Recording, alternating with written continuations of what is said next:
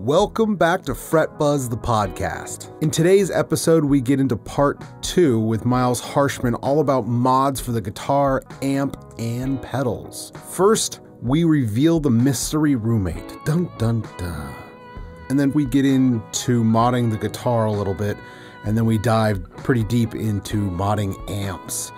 All about tubes and tubes versus solid state, and rectifier tubes, and we get into a pretty deep discussion about biasing, the huge dangers of poking and prodding around inside of an amp.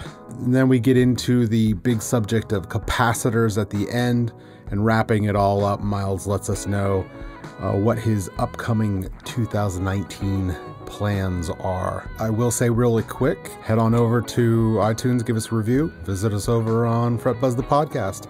And here we go. Thanks for listening. Who was your roommate, Miles? Uh, Adam Neely. that, that guy. It's very weird. I, I talked I talked to Aaron one day and I was like, Hey, you ever hear of this guy, Adam Neely? He's got like this YouTube channel, and I'm if you if you're watching this, you probably have probably heard of Adam Neely. Yeah. And yeah, that guy that guy was my roommate. That's crazy. Wow. Small world. Yeah, first year at Berklee. I remember moving into the dorms and he was on his bunk bed reading. yeah, now he's, He now he's giving TED Talks. yeah, now he's giving TED Talks, and I can just tell you, he was just as smart back then as he is now. Yeah. Um, yeah, I mean, Small world. this easily one of the smartest people I ever met at that school. Like, I mean, everybody, everybody knew knew Adam Neely just because. I mean, it's, it's Adam Neely. Like, Right. guy guy can play piano just as well as he plays bass, and he did both upright and electric. Yeah. He didn't get to study. Berklee doesn't let you study both upright and electric, but he could still do both, and that's that's that's an accomplishment in itself. Yeah. And then yeah, just watch him play. It's bizarre that they won't let you know for all of it sounds like Berklee lets you do anything and everything. I mean, they've got so many different ensembles and special things. It's strange that they wouldn't let you study both upright in a way, and I mean, kind of in a way, yes, but like the both are so demanding and so different that like you would probably get carpal tunnel if they tried to make you like do their curriculum in like four years for either or. Because they have like a whole curriculum for your instrument like you know if you're a guitarist they have classes just for guitar um, and for like electric bass they have just the classes for electric bass so you just and don't have the time to do. you don't you didn't have the time i think that's kind of mostly your thing is just that like you just won't have the time uh, i mean there's just so many classes at that school Yeah, that's what I was getting from Cole, and, and obviously now from you, Miles. Is it's just there's so many options at at Berklee. It's just it's almost overwhelming. yeah sometimes it, it is overwhelming like i remember the first semester um, looking through the course manual was kind of like looking through i don't know like musician's friend catalog or it's Right. just you turn the page and it's like i see this i want this like i want to take that class i want to take this class i want to take this class Yeah. i think i made an entire schedule of like electives that i wanted to take only to realize oh there's like required stuff like ear training and music theory, you know, Right. the jazz theory and the classical theory and conducting and arranging and oh, and I have to take an English class and oh, that this is lame. Like so, I was like left with like three spots for electives, Right. but I I could have filled up the whole my entire schedule with like ten or twelve of them. Yeah, it's kind of unfortunate that you, that you miss out on so much. You know, you, there's so many things that you want to take, and yeah, you have to.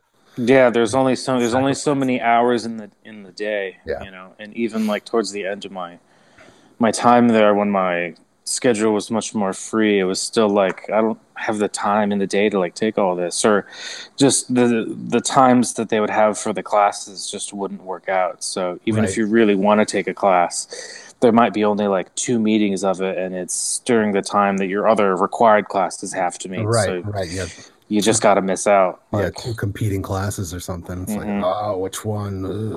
Ugh. Yeah. Yeah, sometimes that or sometimes even at Berklee they uh they have a rating system and so you need to be a certain level to take certain classes. Right. or join certain ensembles. So if you're not like a six, like you know, you're you're gonna you're gonna fail. Right. Too bad. It's gonna be really hard. Like, Yeah. And all the classes that I took that had a requirement, like, yeah, they definitely, I definitely would have failed if I didn't have you know this thing under my belt. Right. Yeah. All right. So getting back into uh, modding, uh, we've talked a little bit about guitar. I'd like to talk a little bit about like pedals and amps, because I think that's another area where a lot of people kind of have a lot of questions on in terms of what that exactly means in terms of modding. Um, if somebody gets something modded, uh, a lot of people. I know for me at a young age when I was um, playing when I heard somebody was getting their amp modded or something like that, I was just always like, I know that's a thing, but I have no idea what that means.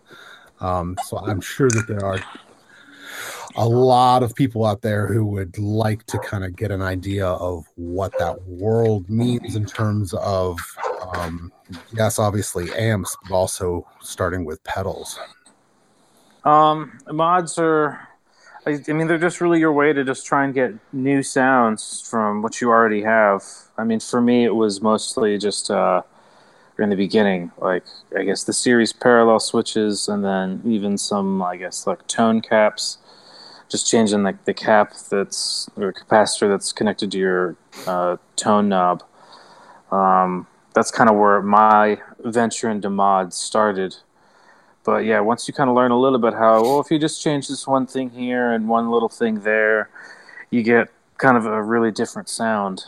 Um, you know, anyone who's just changed their pickups has figured that out probably, or just the simplest thing you can do to your amp is change the speaker. Sometimes even from like some amp techs, that's like the first mod they would suggest is just Right. change, just change the speaker, and you might find something you like Right. that like totally fixes everything. Or Yeah. One of the most sim- one of the, one of the more simpler things that you could do is change Yeah. the speaker. And the Yeah. tubes too make a difference. tubes, Oh, yeah, tubes, definitely, yeah. Yeah, very much so. But yeah, well then then you start getting into the guts of it and you start taking talking about capacitors and resistors Yeah, yeah. So I bet I guess I kind of built this amp, so it's pulling it out, so I can kind of show you underneath. So it's moddable. Mm-hmm.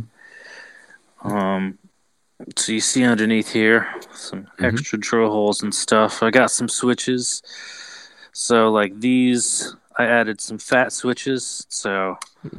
I can have a channel independent fat switch for either channel, channel one or channel two. This is uh, like modding the uh, distortion stage in the JCM 800. So I can be like JCM 800 or like a what a 5150 or something high gain or whatever. And what else did I put in? I think if I show you, there's a master volume. It'll burn your finger if you touch the power tubes. right back there. And gosh, I did so much to this thing. Let me flip the camera around. This is probably the coolest mod I did to this amp, in my opinion. That changes the tone stack from like Fender Vox to Marshall. Oh. So, yeah, I mean, Aaron heard this. That really changes where the mid frequencies yeah. are lined up. So, you know, you're you put it up here and it's got like kind of a basementy sound. You put it in the middle and it really scoops the hell out of it, like your typical Fenders and Marshalls or Fenders and Voxes, and then the last one is your Marshall tone stack, and that's definitely sounds the most Marshally. It's even got like some volume kick to it, so Yeah. pushes it extra hard and yeah, that was this amp is just kind of basically my attempt to make a an easily moddable JCM 800 slash JTM 45. Sounds like you spent much more time uh, working on the amp than playing, which Yeah, well, this thing, yeah, definitely. Like I put that guitar together, I don't know, in like a couple days. This thing was, God, an annoying amount, annoyingly long amount of designing. Right. because I didn't want to just copy someone's circuit, and also no one has kind of done what I did in a way. But also, what I did was just kind of hard. or at least uh, the one issue I have is that when I change channels, there's a loud, audible pop. Yeah, like boom, pop. um, I mean, it's not the worst, but I mean, it, it's noticeable. So if you were in a band, you would probably think, "Was that an extra kick drum?" Or, um, or did he just? The, the drummer would be like, "Did I just hit the snare, like, Right, right, and right, not hit the snare, or you know?" like and I, i've realized that that's something that like randall smith of mesa has like learned to design around. And that's kind of why his amps kind of command such a high price. He's got some patents to help him get rid of this pop and do all sorts of other crazy stuff inside. Or even, some of it's not even crazy. It's just it's like simple mods but the guy got to the patent office before everybody else so that's why you don't see a rectifier switch on any any amplifiers. Fun fact. What does the rectifier switch do? Uh, it changes uh, the how the amp is rectifying the AC to DC. So your power transformer um, takes the 120 volts AC and turns it into a couple different voltages, like six volts for the heaters, probably 50 volts for the bias voltage, and then the 330 volts for the power tubes and running everything else. The hmm. main power, the main power source. So you go from 120 volts AC to about 330 volts AC, and then after that you need to rectify it. So to go from AC to DC, just like the band, um, alternating current to direct current, and um, from that, that DC powers everything in the amp. Right. So, uh, a solid. You can have two different ways of rectifying the amp, and uh, one would be the old school valve way. If you have a valve Tubes. rectifier, um, or tubes, yes, and then uh, you could also have a solid state rectifier, which means that you're using diodes.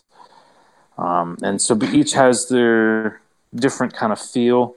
Um, even though they both do the same thing, the tube rectifier kind of behaves in a different way um, that kind of has more of that give that we've been talking about Right. that we that we were talking about earlier when the amplifier kind of gives up when you hit it really hard or or just playing loud and it seems to have not that immediacy and bass response um, the capacitor is feeding that stage or not capacitor that rectifier is feeding that capacitor at that stage. Um, and whether you have a tube rectifier or a solid state rectifier will really change the feel.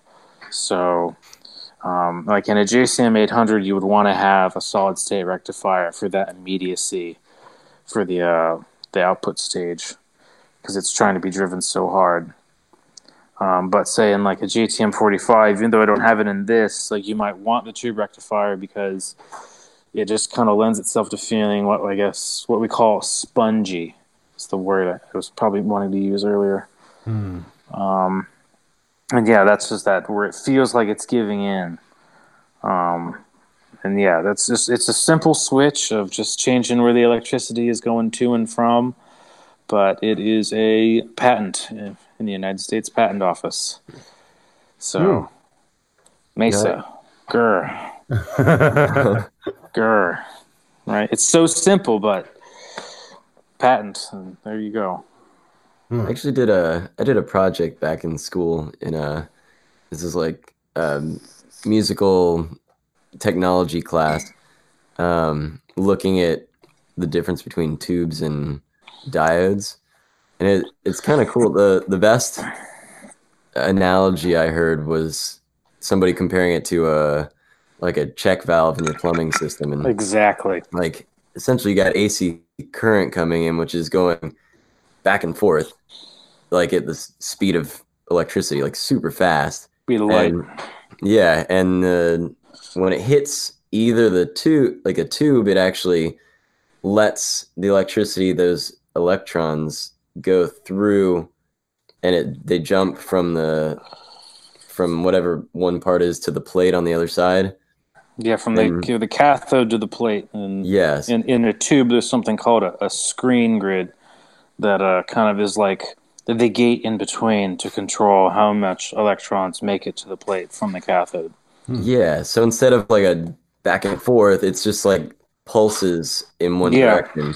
Yeah, so And- in, in a tube, it's like there's like an input, and then there. To say it's kind of weird to look at it like there's an input and an output, but um, because where the output is is also where you apply the tons of voltage. So you have like a cathode that's tied to ground somehow, the screen grid, which is where your signal comes in, and also somehow is helping you kind of bias the tube in some way, which is like basically controlling how on the tube is, how loud that signal is going to be, how much of it's going to come through. Um, that's basically what that is. So, um, yeah.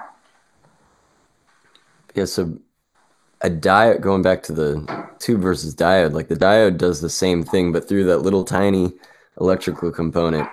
The diode is just to kind of the like big a, vacuum tube. it's kind of like a one-way gate where there's no screen, so it's just allowing uh, voltage in this case to go in one direction and not come back the other direction. Yeah, yeah.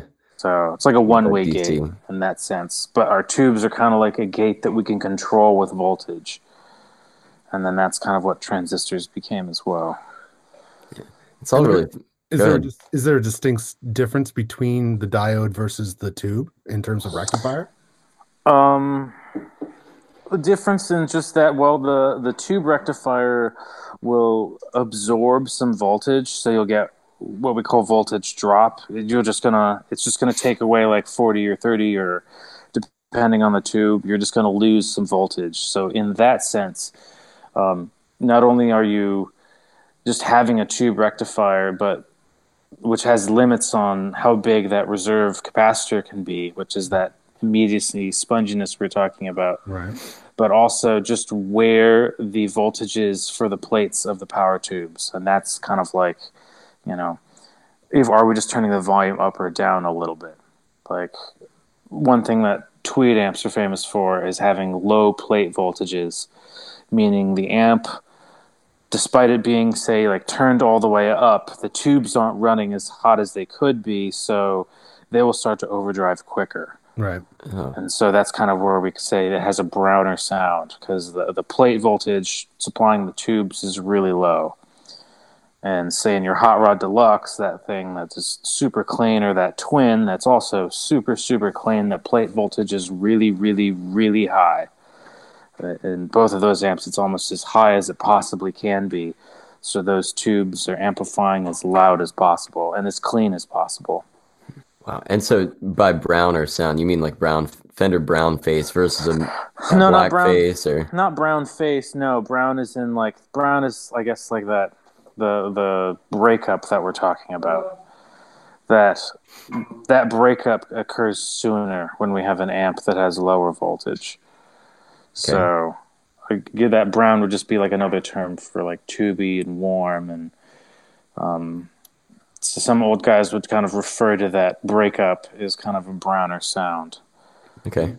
when you don't have any headroom and it just kind of sounds gnarly and good I haven't heard that, but I'm gonna start using it. It's a good term. I mean, so let me just ask your your Princeton reverb. Does it have a rectifier tube? Um, I believe it does. I Sorry, I'm gonna well, I'm, I'm gonna need to refer to some schematics here for a second. But um, It's got yeah, it's got a single five AR4 rectifier tube. okay, so give me a second here. Rectifier tube chart, because I can tell you to substitute a tube, and you'll be able to hear the brownness. Just switching back and forth.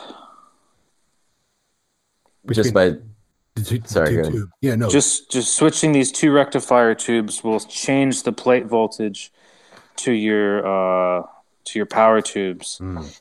and you'll be able to hear that. Okay, like my tube's running at this voltage definitely sounds a hell of a lot cleaner than this other voltage. What'd you say it was? AR four. it's a five AR4. Okay, so that's okay. You've got one point nine, and yeah, so that's that is only dropping ten volts from the main voltage supply.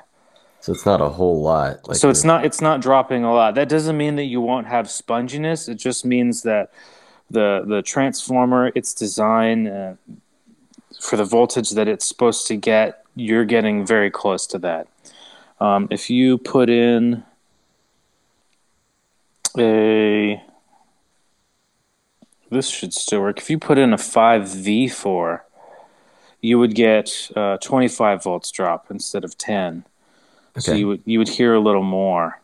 Um, I'm trying to remember. Is the Princeton one of those Fender amps that runs? Fender was it's kind of notorious for running tubes at really really high voltages, and I think your Princeton might be one of them. I know the Deluxe is.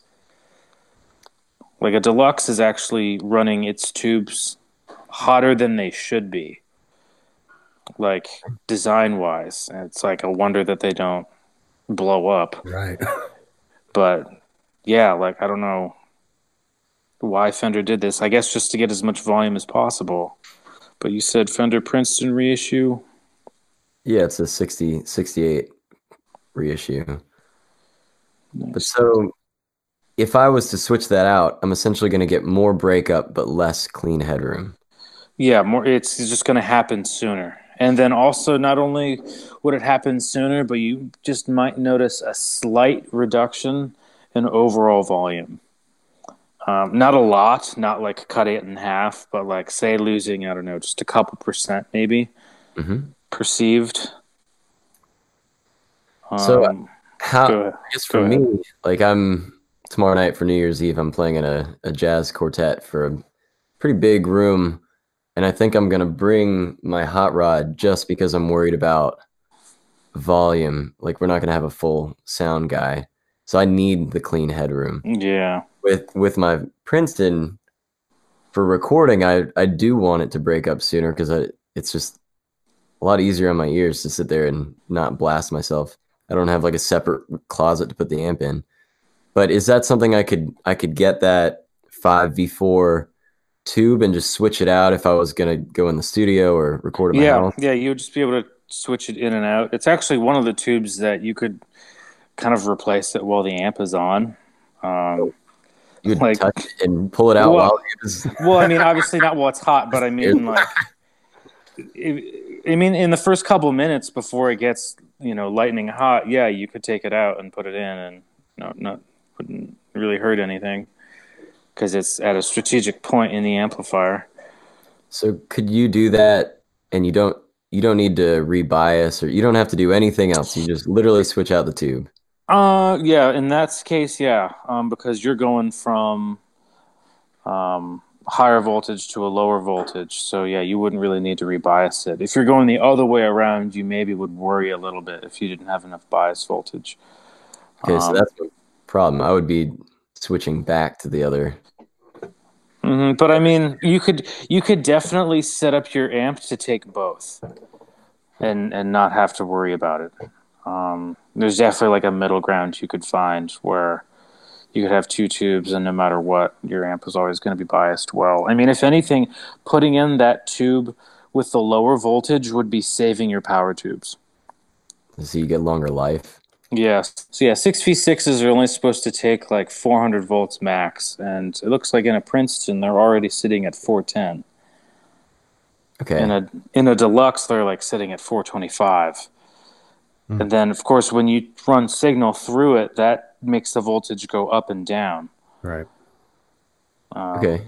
Because your sig- your signal is an alternating current, and that makes the voltage go up as well as go down that's kind of that immediacy we were talking about. When that voltage goes down is the capacitor that the rectifier feeds large enough to kind of give it back soon enough. Mm-hmm. so and if it's a small capacitor then yeah that's where you really feel it give in. Like on your princeton or the smaller older amps they've just got smaller capacitors. So when you try and make them amplify they'll suck tons of voltage out, and there won't be as much right behind it to fill it back in. Oh, wow, and that's that's that sponginess. Hmm. So is some rebiasing an amp? I mean, to me, that's always been this kind of at least with my tube amps, there's all this stuff about like don't touch anything in there. You could get electrocuted even if it's not plugged in. I was just It- gonna say for It's all a scary thing. out there, don't just start prying and plodding. Yeah, there's- there there there is lethal voltages. I can tell you, I have touched the 280 volt source, and I, and I'm and I'm very glad there was some current limiting resistors in my way. Otherwise, I might not be here, right. or or at the very least, I might have nasty burn on my hand. Um, because I can tell you, 280 volts does not feel fun. it is a very weird experience.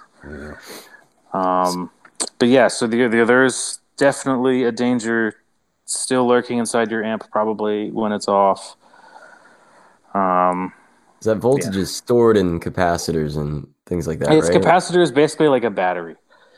You can think of it as like a battery because I mean, a, what is a battery? A battery provides DC, and that's what this capacitor is. It's you're just charging it up, so it provides DC. Um, So Yeah. with all this, you know, if I was is rebiasing your amp something that an amateur person could do? Um, every amp tech is screaming at the screen right now. No, don't tell them they can bias their amp. But I mean, y- y- yes, you can bias your amp. It's you're not going to kill it. I mean, most amps have a bias circuit inside that will not allow you to kill your amp. Um, you know, unless it's an amp that has like the ability to do both EL34s and 6L6s. Um, unless it has that, it probably doesn't have a bias circuit that's going to like you know damage it. Should you twist that bias knob all the way in one direction or the other? Um, open up your Hot Rod Deluxe. You see that blue knob in there for biasing it. When you turn that knob, you're like setting the the idle current going to the tubes, which is kind of just like how on are they? And if you turn it down, your amp will get lower in volume, lower in headroom, and um, would sound different. And different, maybe that's bad, maybe that's good. That's at a certain point, it's personal preference. Um, like I've got that book by Gerald Weber, and though he says yes, there's like proper voltages to be had with biasing. At a certain point, it's kind of like just to your ear. You know, do you like it when it sounds cold biased? Do you like it when it sounds hot biased? Neither is you know bad for the amp. It's just kind of how you want it set. Now you can definitely set it in a manner where you would be hurting your amp, if not just the tubes, like limiting your tube life. Um, but most amps don't allow you to do that. So you you could get in there and yeah, bias your amp. Um, you know, make it a little colder so you get less headroom. If you have a Mesa, they don't even allow you to bias the amp. They don't put the parts in there to let you change it. So that way they get a little bit more of a consistent product and also that's why they demand you use their tubes. They've kind of made sure their tubes will always hit a certain bias point. That way they kind of get that consistency and reliability. By doing that, you're going to either extend the life of your tubes or suck the life out of them. So yeah, and and but um, you you suck the life out of your tubes. Some people think that sounds really good. Like um, I know Angus Young in his current rig. I watched his rig rundown. They were saying that they like to bias all their amps really really hot. That Angus likes the sound of the amp when it's biased over hot.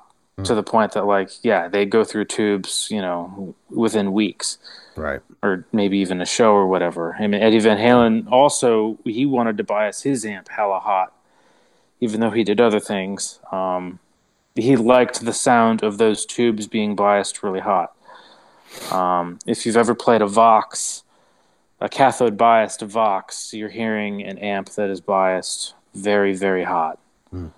Um, and they just kind of have a certain sound to them that kind of goes away when you bias it colder, but say you know uh, you have like a 5150 or whatever uh, high gain amp those amps tend to sound better through a colder biased power section. You might not want that really loud power section. You might want it really cold.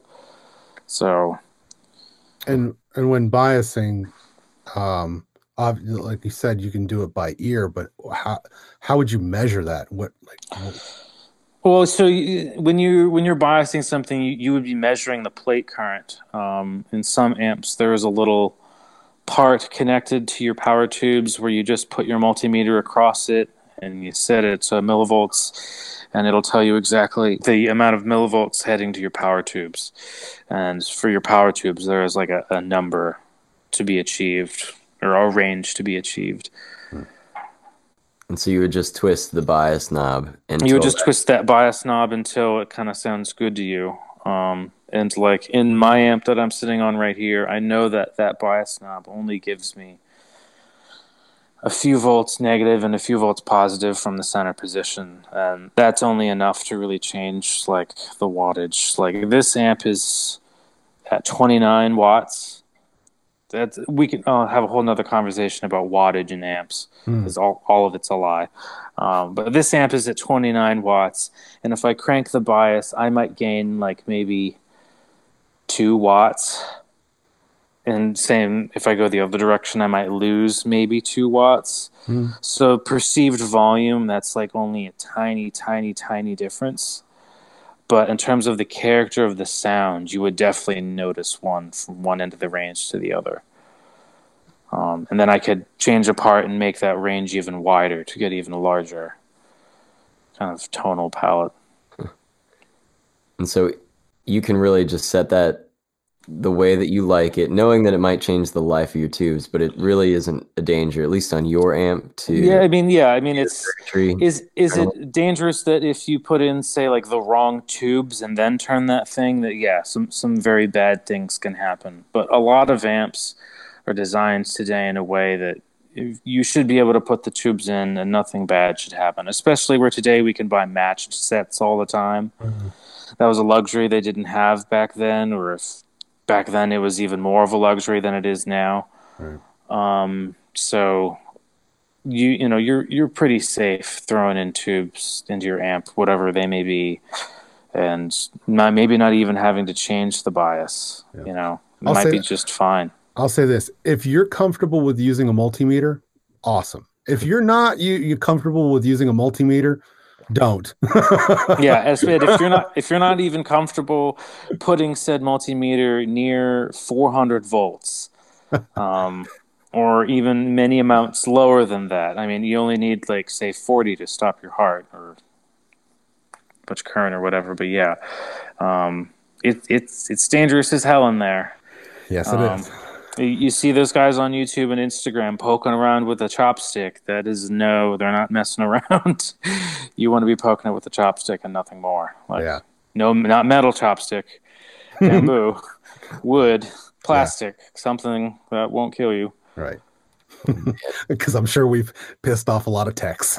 yes, a lot of techs. Yes, they don't like me telling you that. Yes, biasing is not as um, great mythical monster as it is. Like mm. it's, you know, it, it it needs to be checked when you put in new tubes. That way, everything is just so you make sure it's running fine. Or if you put in a bad tube, you know, the bias might start going crazy, and you might not notice it until the amp really, really fails, which would be bad. So right.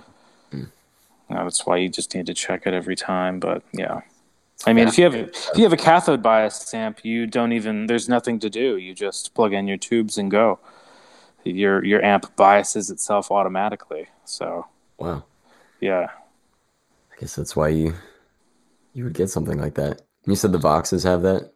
Uh, yeah, some Voxes, um, like if the older design Voxes, they're just about all cathode biased, which means they, they bias themselves in a different way than your Hot Rod Deluxe or your 5150 or typical Marshall or Fender amps.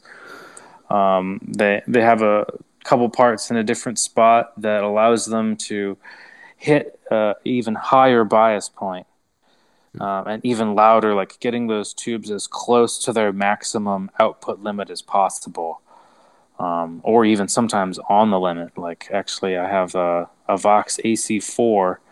Um, it has one EL34 in it. That one EL34 is supposed to dissipate a maximum of 12 watts. And when I opened this amp up from the factory, it was dissipating a nice 14.3 watts. Um, so yeah, it was biased hella hot, um, which is if you have an AC4 and wonder why your tubes didn't last that long, that would be why. They are running at, if not past, their limit. And so mm. it sounds great and it sounds as loud as that tube could possibly be. Um, but yeah, it ain't going to last long. That tube that I pulled out, like the red JJ, was no longer red. It was like gray. and I think that that tube was only like not even a couple years old, like maybe two or one year old. Oh, that's a good. I wanted to ask you about that. How do you know? Is there a way to visually tell if your tubes have gone bad? Um, well, if you have JJs, um, they shouldn't be. They shouldn't be anything other than red. If they came red, they should still be red. And if you have even like groove tubes, I'm trying to think other companies that put red, like Ruby or um, that color should not have changed. And if it has, that means they've been cooking hot for a while. Maybe the not color... like they've been, maybe not that they've been like you know like failed or bad, but just yeah. over time they wear out and they're gonna need to be changed. Maybe. And that's the the tubes. You're you're talking about the outside of the actual glass tube. Mm-hmm, the outside of the glass, yeah, where that label is printed.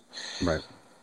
And we're talking about the the preamp tubes or the output tube? Uh, your preamp tubes should n- uh, never go bad. Um, okay. When I say never, that's assuming that they're not in an amp with tremolo. Uh, a tremolo will actually like wear down a 12AX7, but your uh, preamp tubes are being used in a manner that they should last longer than you. Okay. Uh, they should. I mean, sometimes a phase inverter tube that that kind of works the hardest so that will kind of lose its life before anything else. Um, but as far as like the preamp goes those should be fine. Your power amp tubes on the other hand those are being run hella hot. And especially in a cathode bias amp um, they're going to be even hotter. Um, but yeah it's just the the outside of that you really don't want to wait until the outside of your tube is discolored to then think, should I change my tubes? Like, you should take it in, or if you have a multimeter, look online. There's definitely a bunch of resources on how to just quickly check your bias. Um, I mean, how you could probably even get friendly with your amp tech and ask them to install a part so you could just check it on your own. That way, you don't need to pay them a freaking bench fee every time just to unscrew the back of your amp, you know? Right. Um, and just you know that's all you're doing is just checking one little thing. And if it's within this range like you're good to go. You don't need to do anything. You know it's that easy that quick. So when when the tube's gone bad the voltage will be too lower than it should be? Uh or actually it might, might even be higher. Um, the tube might say run away or when we say run away it means it starts to draw so much voltage and current that the parts inside will what we call red plate um, and where they will actually glow red like a cherry, like lava. Yep, I've seen it. yeah, like, like it looks like your tube is like turned into lava on the inside or whatever. it's like, oh, that's probably bad. Yep. Uh, one so, time we were back to rock, and all of a sudden I smell the smell, and I'm like, something's not right. Turn the yeah. damn amp around, freaking yeah. things glowing cherry red. It's like, oh, yeah. that's more than like your typical. I mean, my amp, the tubes get that the filament inside gets. Yeah, that will that will glow. That's supposed to glow, but the plate around that, like the big long gray plate, that's probably in there. It's yeah. especially long in your rectifier. Um, but yeah, like it's got like you know those four sides on it. That part, like right in the corner, is where it'll start to glow cherry red, hmm. like hot as the coals in your fireplace. Yeah, yeah, yeah. and that that's a bad thing. You do not want that to happen to your tubes. If you see that happening to your amp, turn it off as fast as possible. Yeah. don't don't turn it back on. Hmm. Um, because yeah, something something's wrong maybe if a tube fails, sometimes that happens. Um, and if you have like a, or no, this, this can happen to a two tube amp. Um, if like one of them is red plating, then it's probably just that tube. But if both of them are red plating, then it's probably something worse, like your bias circuit inside, or maybe even the transformers going. Who knows? But They wouldn't go. They wouldn't wear down at the same rate. Like if you put those two No, they- in they- the same day. no, they would wear down at the same rate. Um, but if one did fail, then one would fail way more than the other. Okay. So, um, but no, they, they usually will wear down at the same time. And you know, how much are like you turning on your amp? I mean, I probably turn it on and use the sprints and for I don't know five hours a day. If I have a gig, maybe eight hours a day. Yeah. So and and even if you're not gigging, you probably turn it on just to like jam and practice, right? That's what I'm saying. Like five hours of Yeah, yeah. practice where it's on. Yeah, yeah. Um, yeah, those would probably last you, I don't know, a couple years. I mean, again, it depends on how it's biased. You know, if you wanted it biased really hot, you'd probably go through tubes in a year. Mhm. Um, if you wanted it biased really cold, you could probably make your tubes last 10 years. Right. Okay. Um, as long as you, you know, we're just checking on it and making sure that it never went outside the voltages you expect, you know, like your, your tube rectifier doesn't fail. Sometimes that's like things that just happen with a rectifier is that they'll fail, and when they fail, that usually means that your power tubes will be the first thing to suffer and probably go bad. And hmm. pray that you have some type of fuse or protection in your amp to prevent other things from going bad. Yeah. Yeah. Because I bet replacing your power transformer was not cheap. Yeah. Fortunately for me, Fender. Oh, that's fixed right. it. It, was wa- Yeah. it was warranty. That's right. Because I was just That's- about to say the power transformer is the most expensive part, Yep. Yeah, like it- I've had to do that myself. further than everything else in the amp. It is the most expensive part, Yeah. and like the heart of your amp. And yeah, you do not want that to go.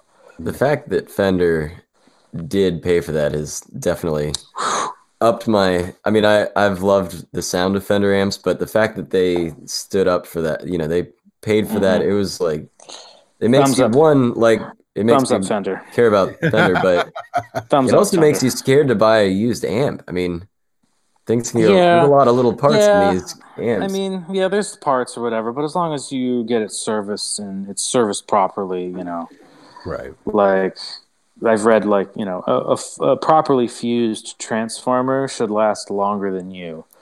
So, in that sense, you shouldn't need to worry about say old parts. Old capacitors, yes, those those are bad. Those can be really bad. Those can be hella bad. There's a part inside the amp called a death capacitor because it's just in one spot where it's like, oh, this is hella dangerous. Let's just connect 400 volts right to the chassis. That's cool. if it fails, yeah, it's like, oh no, let's not do that. Oh. Actually, the the amp tech at um, Music Technologies in uh, is that Alexandria or somewhere around there, um, Northern Virginia. When my reverb tank went out on my hot rod, he he fixed that under warranty actually, but he did switch out a bunch of capacitors. He said they were like these really cheap capacitors that Fender was using, and The the Illinois capacitors, yeah, that's they they had to come out in mine. They they're I guess famous or infamous for being used in these hot rods. Um, Illinois capacitors. Sorry to trash on you, but you have a reputation that every everyone knows about. It's like, oh, your your hot rod deluxe is making some hissing noises and random pops. Well, what do you know? Your caps are leaking, right. and it's not even like ten years old yet. Your your filter caps should should last you know as long as if not maybe longer than your tubes, and if you use shitty ones, um, yeah, they won't last long, and then maybe your tubes might not even last long. Right. So, I know you said a power surge fried your amp, hmm but sometimes like filter capacitors, if they go bad and left bad for too long, they would fry just as much, if not more. So you definitely need to get those changed out. I'm don't let any, stuff, I'll, down. I'll say this: don't let any amp tech talk you into leaving in the old capacitors.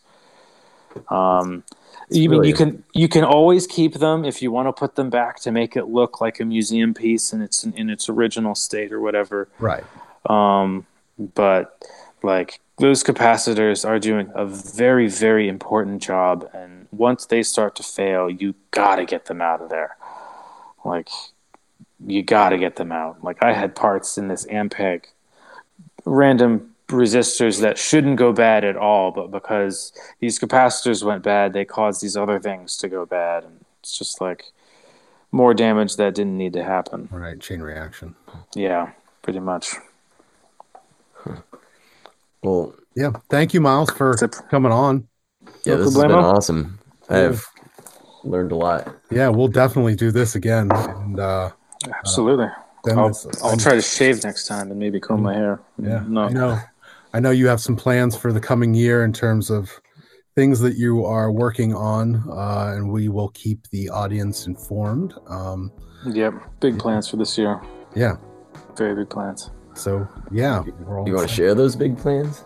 it's a secret? it's Uh, it's kind of a secret. Um, I'll just say that I'm trying to. I haven't even told Aaron this because I think I, one of the last things I said to him is that I have my layout finished. yes. No, no, I, I redid it. I redid it. doesn't surprise me at all. yeah, yeah, yeah. Um, so no, I'm trying to. I'm trying to fit a bunch of, or not a bunch of rare stuff in one box, but I guess you could say I'm trying to put, say, like a Dumble and a Vibroverb and a black in a brown face.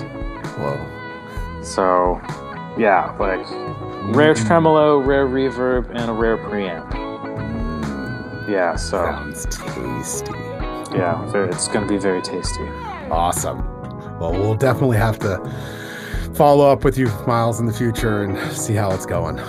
Yeah, thanks for coming on, man. It was great to catch up. No It's been a problem. Good talking to you. Yeah. Well, um, yeah, and thank you guys for uh, tuning in again for another episode of Fret Buzz the podcast, and we'll see you next week. I'll see you next year. Oh yeah, right. Yeah, but by the time they hear this, it'll already be next year. That's true. Well, so we're time traveling? We are We are totally time traveling. Yes, indeed. Oh, cool. I, I needed to do that. yeah, I need to get that done sometime. off the bucket list. Time Yep. travel. done. Awesome. All right, guys. All right, everybody, have yourselves a good day, and we'll talk to you next week. Peace. Adios.